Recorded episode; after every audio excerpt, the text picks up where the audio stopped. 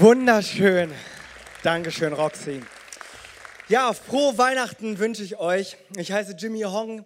Ich darf hier in diesem Pastorenteam sein und freue mich, ja, einfach diesen Gottesdienst heute mit euch gemeinsam zu haben. Wir haben eben in diesem Theaterstück haben wir gesehen, wie es eine Planänderung gab. Und das soll so heute auch so das Thema sein, was uns heute bewegen soll, aus der Sicht von Josef. Und ich weiß nicht, ich glaube, jeder Einzelne von uns, wir kennen das, wenn eine Planänderung eintrifft, oder? Ja.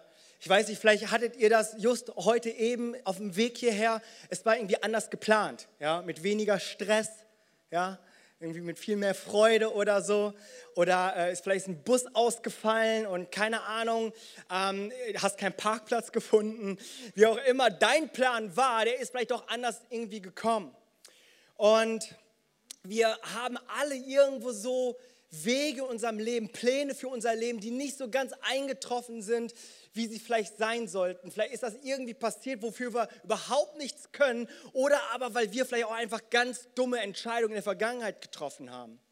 Und wir haben das in banalen Sachen wie kein Parkplatz gefunden oder aber wir haben es auch in so einschneidenden Geschichten, wie zum Beispiel Berufswahl. Vielleicht war dein ursprünglicher Plan, Pilot zu werden, und du bist Pastor geworden. Oder, keine Ahnung, so von ganzem Herzen wolltest du schon immer Sachbearbeiter werden und du bist versehentlich Popstar geworden. Also wie auch immer so deine Pläne waren, die sind vielleicht anders gekommen, als du dir gedacht hattest. Und wir haben es nicht nur in der Berufswahl, wir haben es hier in diesem Anspiel auch gesehen mit Erziehung. Man hat ja immer so einen Wunsch, wie das Kind aufwächst und so, und man hat so seine Pläne auch für seine Kinder und dann tun sie ja doch nicht das, was man möchte und so. Und es sind so einschneidende Geschichten. Jetzt gerade an Weihnachten haben wir so ein Familienfest, wo Familie zusammenkommen. Und gerade so an Heiligabend, beim Abendessen, da wird das oft so deutlich, wo Sachen vielleicht nicht ganz den Weg gegangen ist, wo wir uns das vielleicht gewünscht haben. Da ist vielleicht so ein Platz frei, wo du ganz genau weißt, da müsste eigentlich jemand sitzen. Hast du jemanden vielleicht verloren, vielleicht ist da ein Verlust, vielleicht ist da eine Trennung, vielleicht ist die ganze Konstellation nicht so gewünscht gewesen, nicht so geplant gewesen. Auch du hattest eine Planänderung in deinem Leben erfahren. Und so treten wir in diese Weihnachtsgeschichte ein von Josef. Josef, der verliebt war mit Maria. Über Josef lesen wir nicht so viel in der Bibel. Aber das, was wir lesen, ist gewaltig und hier und da können wir ein bisschen zwischen den Zeilen lesen. Wisst ihr, wir lesen, dass zum Beispiel Josef mit Maria verlobt war. Sie waren verlobt, haben sich geliebt. Und ich stelle mir das total romantisch vor. Ihr müsst euch vorstellen, Josef, der war nicht so ein 0850-Typ, der da irgendwie daherkam und irgendwie keine Ahnung vom Leben hatte. Dieser Typ, ich stelle mir den irgendwie so überdurchschnittlich gut aussehend vor, der hatte einen Job, ja, und nicht irgendwie so was Freaky-mäßiges mit Esel und so, sondern er war Handwerker. Er war so ein echter Kerl. Und er hatte Geld verdient und er hatte Kohle, ja. Und er war nicht nur so ein Romantiker, er konnte auch diese Ehe tragen, diese angesteuert haben. Und Maria, sie eine gottesfürchtige Frau. Und das muss einfach so total romantisch gewesen sein. Die haben sich vorgenommen, keinen Sex vor der Ehe zu haben. Die haben gesagt, boah, wir werden uns enthalten, wir heißen uns heilig und warten bis auf die Ehe. Ich meine, ist der Traum Schwiegersohn, oder? Ich meine, alle Mütter hier unter euch sagen, hey, ja, das ist er, ja, den ich mir für meine Tochter wünsche. Ja, das war einfach so, der war einfach sauber, dieser Typ, okay? Und sie hatten Pläne. Weil verliebte Menschen haben Pläne, okay? Ich weiß noch, als meine Frau und ich, wir geheiratet haben, 2006. Und weißt du, ich bin jetzt nicht so der Planer, okay? Aber als ich sie heiraten wollte, haben wir eine Excel-Tabelle erstellt. Und wir haben in dieser Excel-Tabelle, haben wir reingeschrieben, so Due Dates, so Stichtage. Was muss gemacht werden, bis wann und wann müssen die Einladungen raus, so Save the Date. Und dann hast du hier, keine Ahnung, bis wann muss die Kirche, das Essen und so. Wir haben alles bis zum kleinsten Detail, haben wir alles durchgeplant. Das machen einfach verliebte Menschen, okay? Ich glaube, seitdem habe ich keine Excel-Tabelle mehr gesehen. Und so müsst ihr euch das vorstellen, Josef und Maria, die waren verknallt, die waren verlobt, die wollten heiraten, haben sich vielleicht gedacht so, ja Mann, ey, wie soll unsere Hochzeit ausschauen? Wo wollen wir es so richtig krachen lassen? Wo wollen wir die Flitterwochen machen? So, wo wollen wir einziehen? Wie soll die Schlafzimmerfarbe aussehen? Und wer kümmert sich um den Müll? Wer um die Spülmaschine? Und die teilen sich das so auf und wie soll man sagen, einfach total romantisch. Die waren einfach so, die haben zusammen ihr Leben zusammen geplant. Und dann die Bombe. Matthäus Kapitel 1, Vers 18. Die Geburt Jesu Christi aber geschah auf diese Weise, als nämlich seine Mutter Maria und Josef verlobt war, noch ehe sie zusammengekommen waren, das habe ich gerade gesagt, sie wollten sich aufheben für die Ehe, ist das romantisch, erwies es sich, dass sie, Maria, vom Heiligen Geist schwanger geworden war. Also das ist, sage ich mal, eine richtige ein Romantikkiller, okay, wenn du so willst.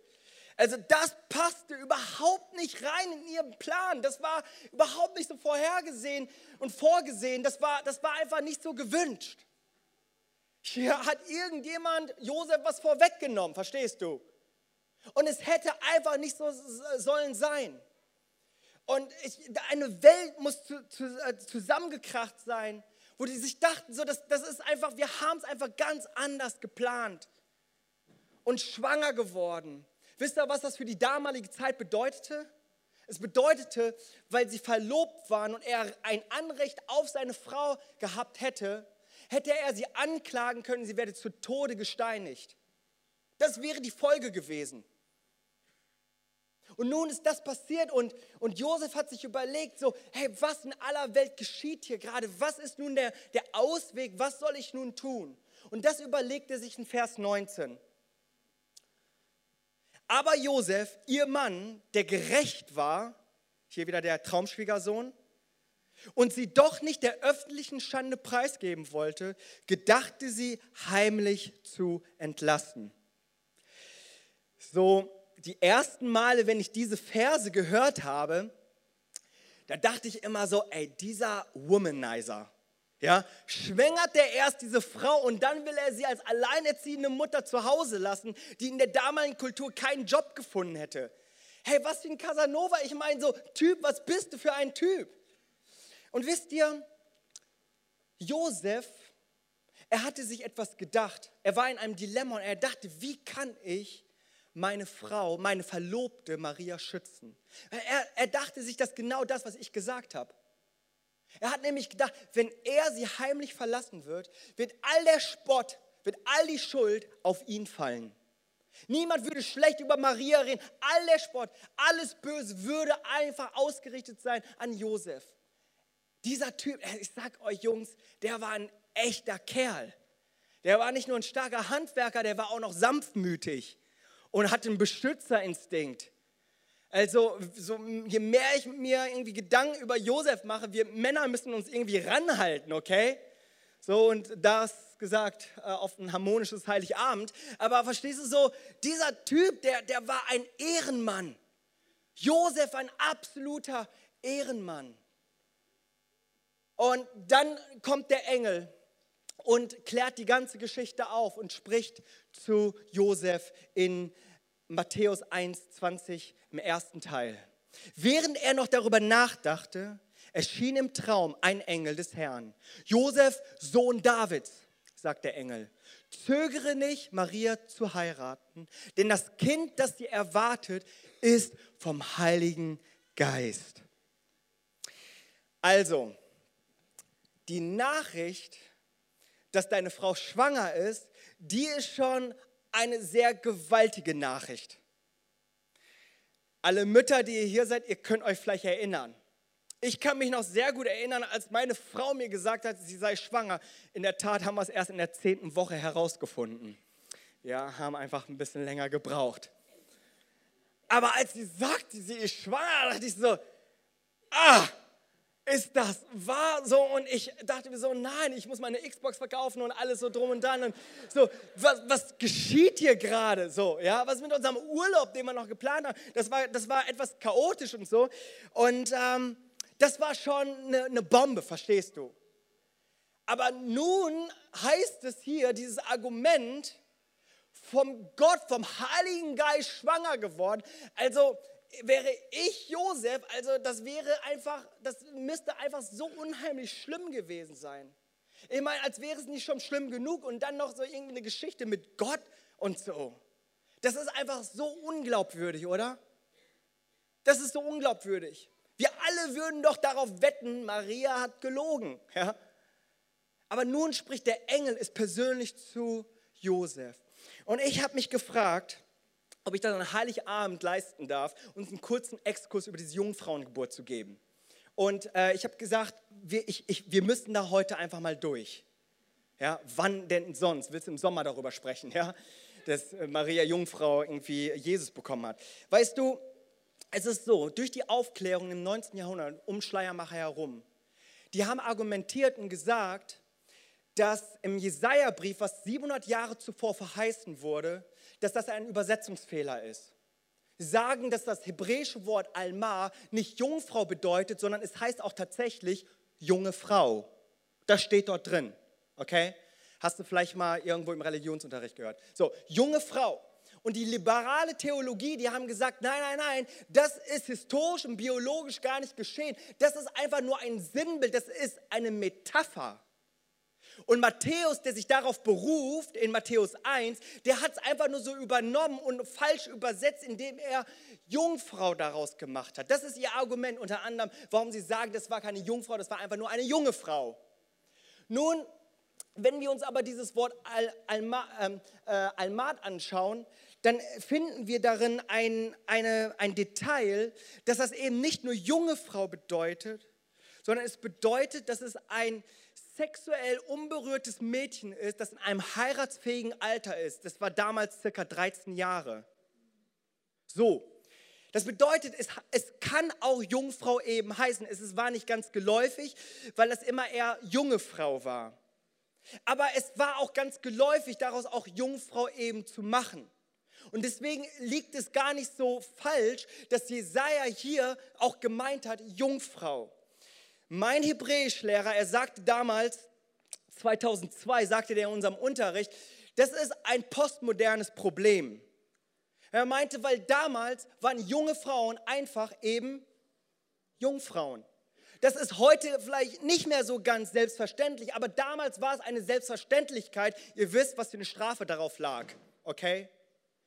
So, das ist so das eine Argument. Das andere Argument ist aber, und das ist so um Weiten in meinen Augen viel einfacher, das ist der Zusammenhang. Jesaja, er schreibt, als Prophet, sagt Gott durch Jesaja an sein Volk, sagt er, es wird ein Zeichen geschehen. Ich werde euch den Retter schicken durch eine Almat, junge Frau oder Jungfrau. Nun habe ich mich gefragt, was ist denn eigentlich so besonders daran, dass eine junge, heiratsfähige Frau schwanger wird? Ganz genau. Überhaupt nichts Besonderes. Das ist überhaupt kein Zeichen. Ja? Also das ist die Regel, verstehst du? Das bedeutet, Jesaja, der das geschrieben hat, inspiriert von Gott, er sprach von einer Jungfrau und dass das eben das besondere Zeichen sei, dass diese Almatfrau schwanger wird.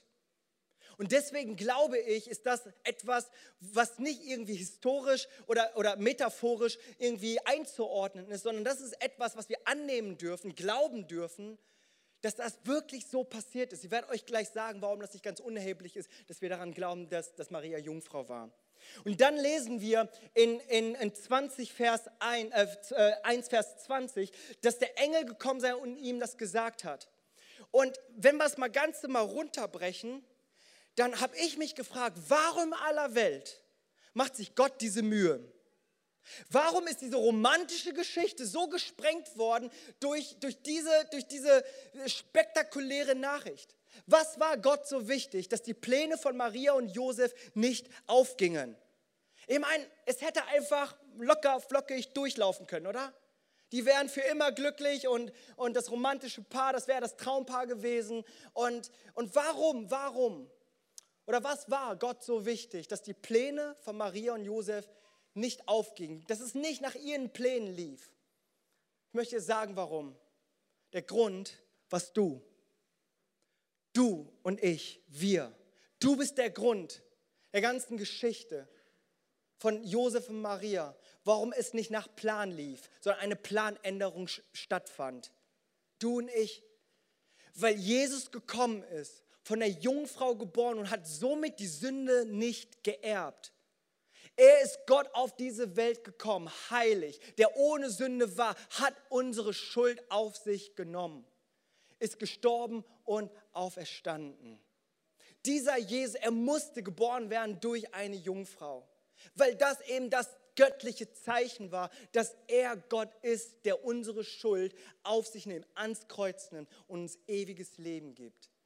Diese Geschichte ist passiert mit dir im Sinn. Als diese Geschichte passierte, hat er dich im Sinn gehabt. Das ist nicht zufällig passiert, das ist nicht einfach nur so passiert, das ist tatsächlich passiert, weil er dich im Fokus hatte.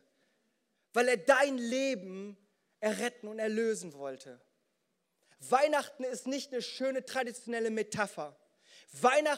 Wir feiern Weihnachten, weil es historisch so passiert ist und weil es eine theologische Bedeutung für dein Leben hat, eine geistliche Bedeutung für dein Leben hat. Und ich möchte dich heute fragen, ob das dieser Jesus ist, den du gerne in deinem Leben aufnehmen möchtest, als Herr und Retter, wo du sagst, ich brauche einen Gott, ich brauche einen Erlöser. Und das sind in deinem Leben vielleicht Pläne und Strukturen und Wünsche, die sind nicht so eingetreten, wie du es dir gedacht hast. Sie sind ganz anders gekommen, wie du es dir gedacht hast. Aber ich glaube, wir dürfen darauf vertrauen, dass Gott einen guten Plan für unser Leben hat. Vielleicht bist du heute Abend hier und du sagst, hey, ich habe so Pläne für mein Leben, aber ich habe es total in den Sand gesetzt. Nach einer falschen Entscheidung folgt eine andere falsche Entscheidung. Aber hier ist Jesus, der dir diesen Frieden schenken möchte. Weihnachten hat was damit zu tun, dass er dir sagen möchte, Friede Gottes sei mit dir. Ich bin da, ich bin Immanuel. Frieden heißt nicht, dass es irgendeine Abwesenheit von Sorgen ist, sondern Frieden bedeutet, es die Gegenwart von Gott, dass Gott da ist. In all deinen Problemen, in all den Umständen, in den Situationen, in all den Planänderungen, die du konfrontiert wirst, in allen Punkten deines Lebens. Darfst du wissen, ich habe diesen Frieden, weil Gott mit mir ist. Lass uns gemeinsam aufstehen.